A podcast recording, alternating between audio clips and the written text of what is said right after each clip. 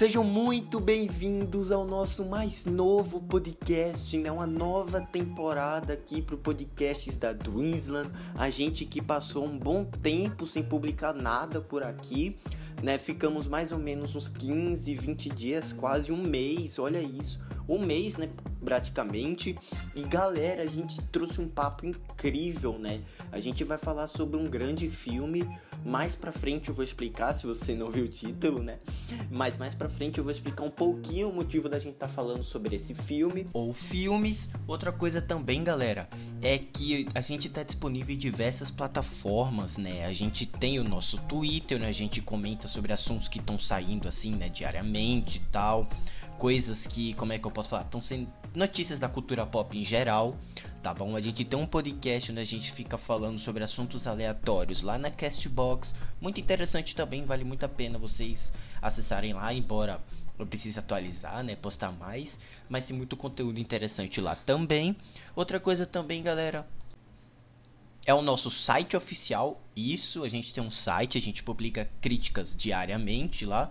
A gente vai publicando sempre quando a gente tem acesso a um filme, as nossas opiniões lá e tal, tudo certinho com direito a outras matérias também, né? Eventos indicados ao Oscar, então tá tudo lá, tá bom? A gente também tem uma conta lá na Letterboxd, né? Quando a gente posta alguns reviews, eu ainda preciso atualizar ela, ela não tá tão atualizada assim, mas eu prometo dar é, levar mais conteúdo para aquela plataforma, tá bom? E por último, eu quero avisar vocês que a nossa conta no Twitter de notícias, né, a Dreamsland News, ela está parada.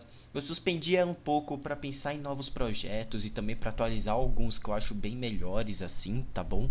Mas se vocês estão preocupados, eu prometo atualizar ela em breve, tá bom? Tem muita coisa para soltar, é, é muita pouca gente envolvida nesses projetos, então fica muito complicado para a gente seguir com todos, né? É muita ideia e às vezes as ideias antigas ficam de fora para dar lugar às ideias novas, então fica algo meio desbalanceado. Enfim, já avisei aqui, né? Então, que as notícias do Twitter, por, por um tempo indeterminado, eu posso falar assim, estão suspensas lá também, beleza?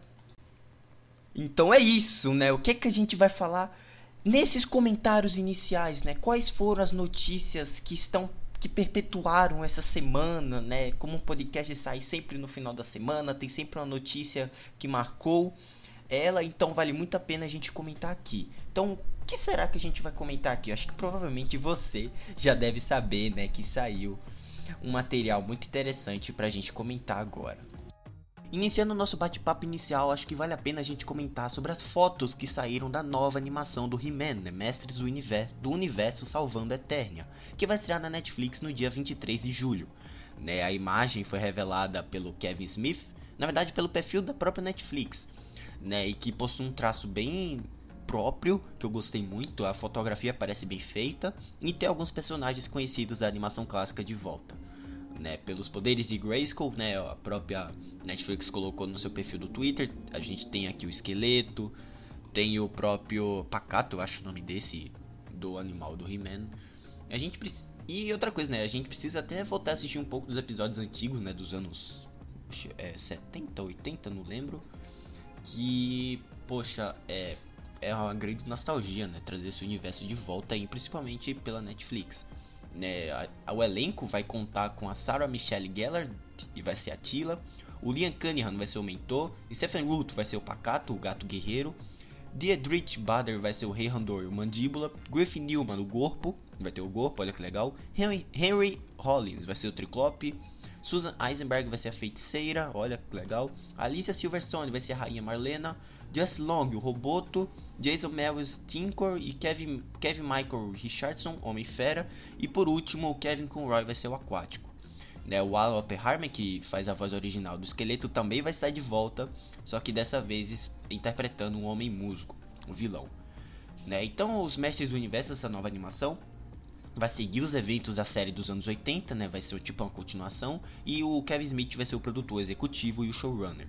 Né? E os episódios, né, o roteiro dos episódios vai ser escrito pelo mesmo roteirista de Supergirl e de Reign of Superman, né, que é o Eric Carrasco, Tim Sheridan, e além dos dois, né, um de Magic the Gathering, que vai ser a Dia Mishra, e Mark Bernardin, como que fez é, a produção Alphas, né? esses vão ser os roteiristas. Para quem não sabe, vai estrear, como já falei, dia 23 de julho e vai ser produzida pela Powerhouse Animation. Me encontro bem ansioso, sabe? Se você ainda não viu as fotos, vão lá, tá disponível lá no Twitter da Netflix. Corram para ver porque parece ser bem interessante. Beleza? Além disso, tenho mais duas notícias para dar, né? Duas que eu gostei bastante. A primeira é que a Nola Holmes, né, aquele filme da irmã do Sherlock Holmes da Netflix com a Millie Bobby Brown, vai ganhar uma continuação e vai trazer o Henry Cavill como Sherlock e a Millie Bobby Brown de volta. Né, o longa, poxa, vai ter o retorno do Harry Bradbury na direção e do Jack Dorn no roteiro. Né, a própria Millie Bobby Brown, a atriz, né, comentou na, nas suas redes em comunicado, né, mal posso esperar para trabalhar novamente com minha família de Enola Holmes. Ela tem um lugar especial no meu coração, já que Enola é tão forte, destemida, inteligente e corajosa.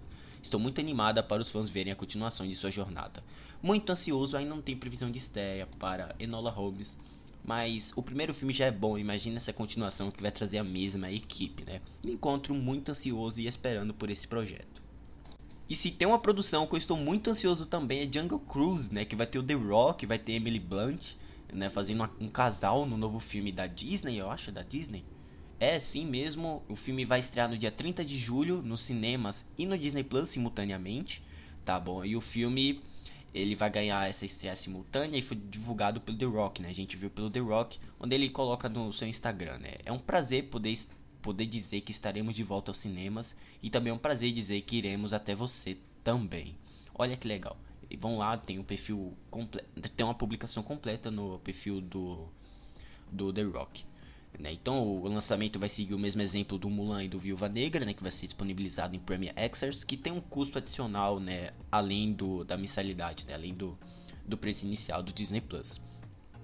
Então, Jungle Cruise, né, que vai contar a história de um capitão de um barco amaldiçoado pela imortalidade, e ele vai acompanhar também a personagem da Emily Blunt, a Lily, que é uma cientista ousada em sua busca pela árvore da vida, né, que é uma planta mística que lhes dá que lhe dá poderes mágicos de cura.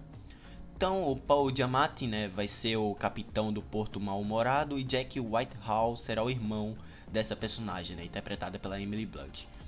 E, e esse personagem provavelmente vai ser o primeiro personagem gay da Disney, então vai ser muito bom ver essa diversidade. O filme vai estrear dia 30 de julho simultaneamente, tá bom? E se não me engano, o Jungle Cruise ele foi uma atração, né, uma das mais antigas da Disney, né, onde as pessoas viajavam a bordo de um, bar, de um barco e tal. Então, me encontro bem ansioso. Jungle Cruise, novo filme da Disney. Eu adoro The Rock, gosto muito da Emily Blunt, principalmente naquele Um Lugar Silencioso. Então, me encontro bem ansioso por esses dois filmes. E, claro, pelo Mestres do Universo, a nova animação, continuação de He-Man.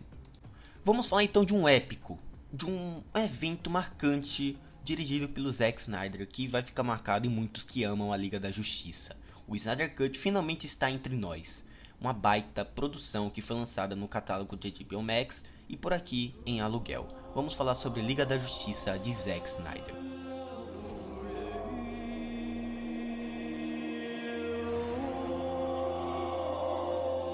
The bell's been rung.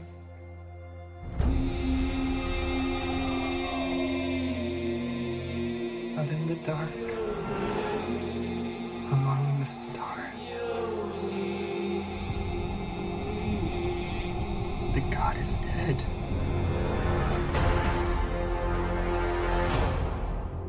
dream.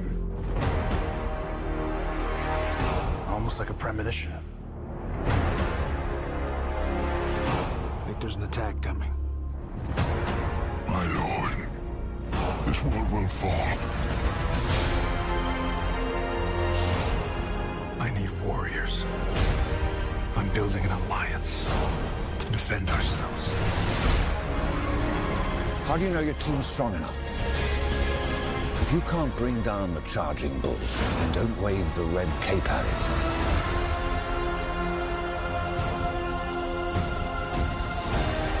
You were sent here for a reason. And even if it takes you the rest of your life, find out what that reason is.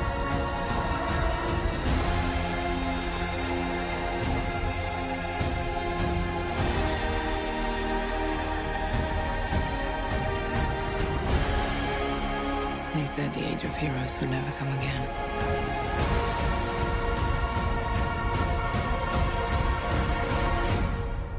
It will. It has to.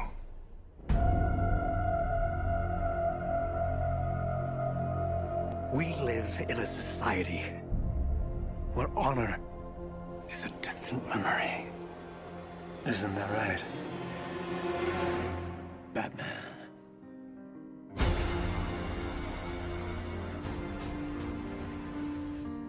O filme dessa edição é Liga da Justiça de Zack Snyder, Zack Snyder's Justice League, né? O filme disponível nacionalmente através do aluguel e que traz, né, os heróis, né, os grandes heróis da cultura pop da DC, Flash, Superman, Cyborg, Mulher Maravilha, Aquaman, trazem eles de volta para uma batalha contra o Lobo da Steppe e contra as ameaças do Darkseid. Temos muitas surpresas, temos muitos heróis novos, temos uma trama nova uma, uma visão totalmente diferente do que vimos em 2017. Vamos falar sobre esse filme porque é memorável, é marcante. Você vai sair desse filme com o sentimento de quero mais, que possivelmente não vai acontecer. Vamos falar então sobre Liga da Justiça de Zack Snyder. Mas antes, calma, calma, calma. Eu preciso divulgar algumas coisas aqui, né? É sempre um trato. Então, galera, eu tenho um site né? Ele ainda não tem um domínio, em breve vai ter, tô providenciando, mas ainda eu tenho um site onde a gente faz críticas. Pois é, lá eu solto primeiro, eu solto como é que eu posso falar? Comentários, uma breve crítica antes do lançamento do podcast, para vocês já irem se certificando da minha opinião sobre os filmes. Então, o site vai estar tá aqui na descrição do podcast tá bom? Outra coisa que eu quero avisar vocês também é que eu tenho podcasts derivados lá na Castbox, onde vocês podem ir lá escutar né? Eu tô falando sobre os eventos, né, que teve na temporada. Teve o BAFTA, teve o SEG, teve os indicados ao Oscar. Então tudo vai sair lá. Eu não sei se o Oscar eu vou comentar aqui ou lá. Fiquem de olho nas nossas redes sociais, que também é algo muito importante, tá bom? Vão lá. Tenho duas contas no Twitter, uma para notícias que em breve vou atualizá-la e uma para comentar assim notícias em tempo real, comentários de filmes e tal. Então não siga Dreamsland, vão lá, e o outro é Notícias Dreams and News. Então já vão seguir lá para não perder nada sobre assuntos da cultura pop também. O que será que eu tenho mais para falar?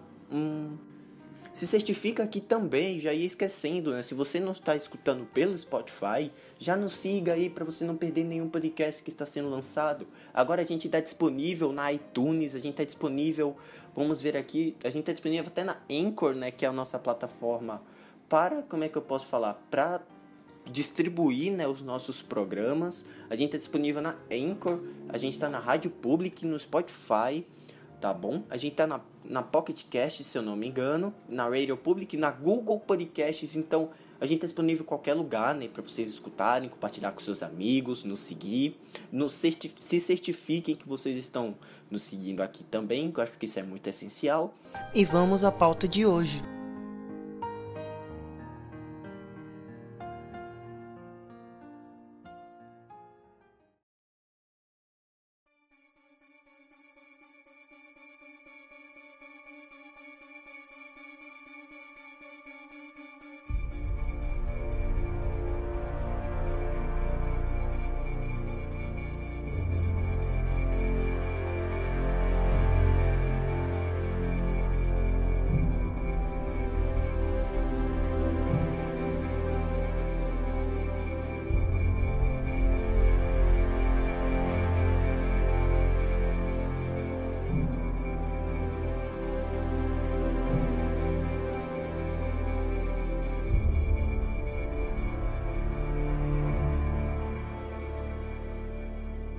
Finalmente temos a tão sonhada versão do diretor de Liga da Justiça de 2017. Será que após anos de cobrança dos fãs, essa mais nova obra finalmente conseguiu despertar a tão esperada catarse?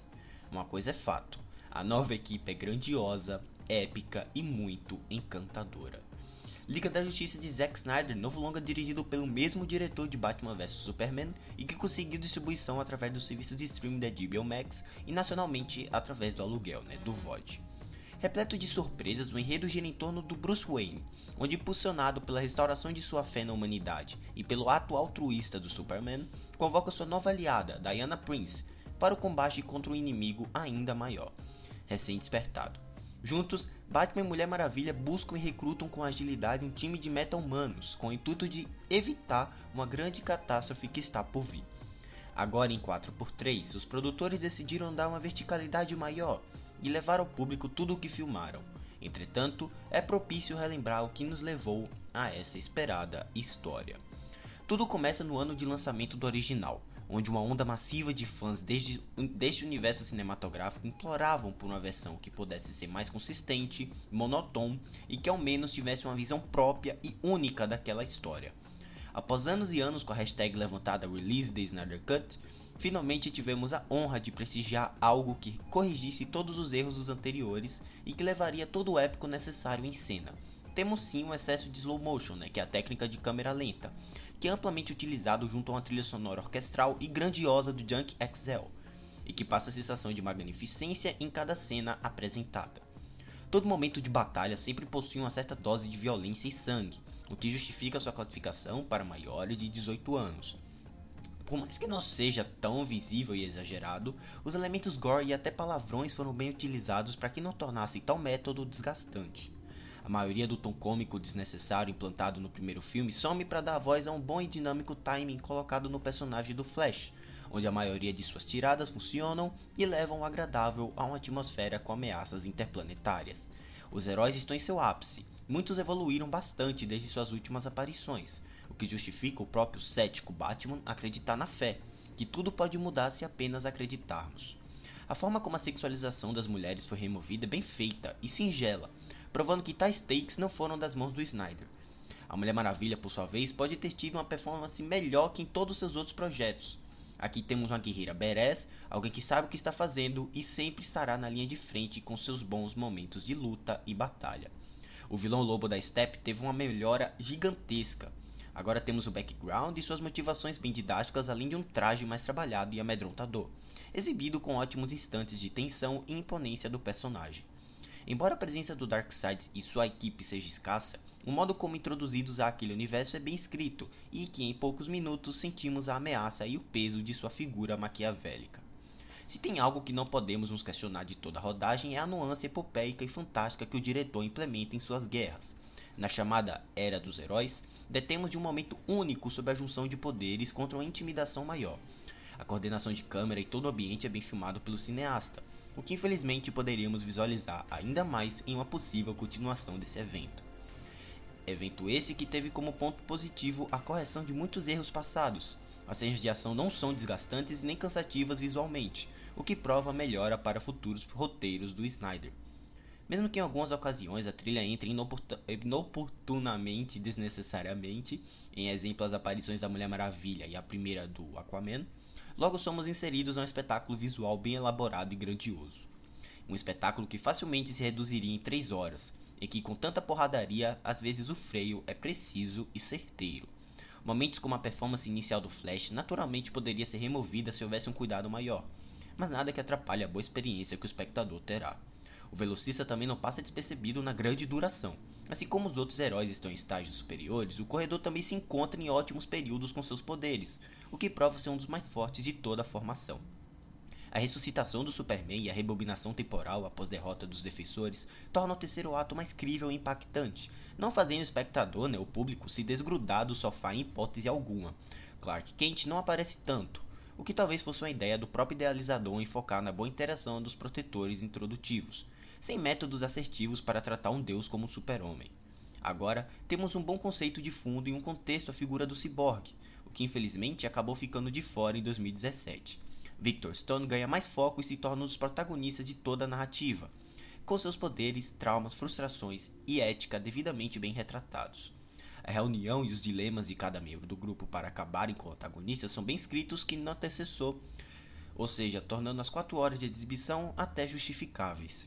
O fim dessa produção é esplêndido e fabuloso. Não há momentos para respirar e por sorte possuímos uma boa dose dos personagens lutando juntos, lado a lado, como era para ser desde as ideias iniciais.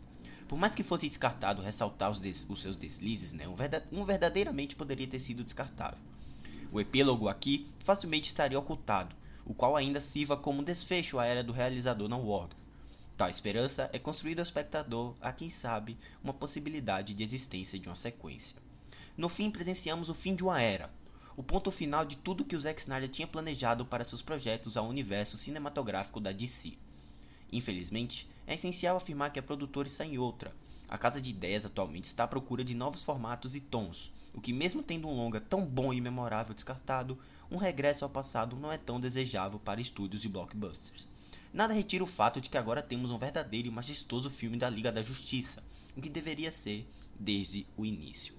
Galera, para a Liga da Justiça de Zack Snyder, a minha nota é 9. Um ótimo filme de super-heróis, um evento, uma reunião dos maiores heróis da Terra. Se você não assistiu, corra para assistir porque no Brasil está disponível em aluguel. Realmente era esse filme que a gente esperava desde 2017. Para fechar o nosso podcast, acho que vale a pena a gente comentar a nota que eu dei para a Liga da Justiça de Zack Snyder, é uma nota 9. Tem alguns errinhos, principalmente na trilha, que às vezes aumenta exageradamente e entra em momentos inoportunos. Tem também é, os, o próprio excesso de slow motion, né? O Zack Snyder ficou solto nesse projeto. Mas e também o, a, o meio poderia facilmente ter sido reduzido, né? Mas enfim, filme incrível. O terceiro ato dele vale o seu play assim instantaneamente. É um filme muito bom. Fica no patamar de Vingadores Ultimato, Guerra Infinita.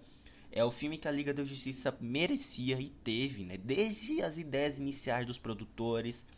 Né? É um filme que passou por muitas tretas internas, muitas polêmicas internas. Joss Whedon, que muitos atores relatavam que ele era abusivo no set de gravação.